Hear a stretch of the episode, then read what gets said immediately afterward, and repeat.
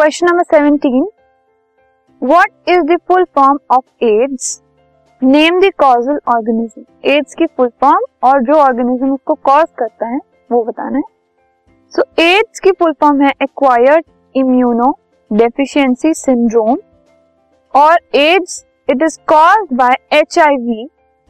which is human immunodeficiency virus इस virus की वजह से एड्स जो है वो कॉज या फिर स्प्रेड होता है।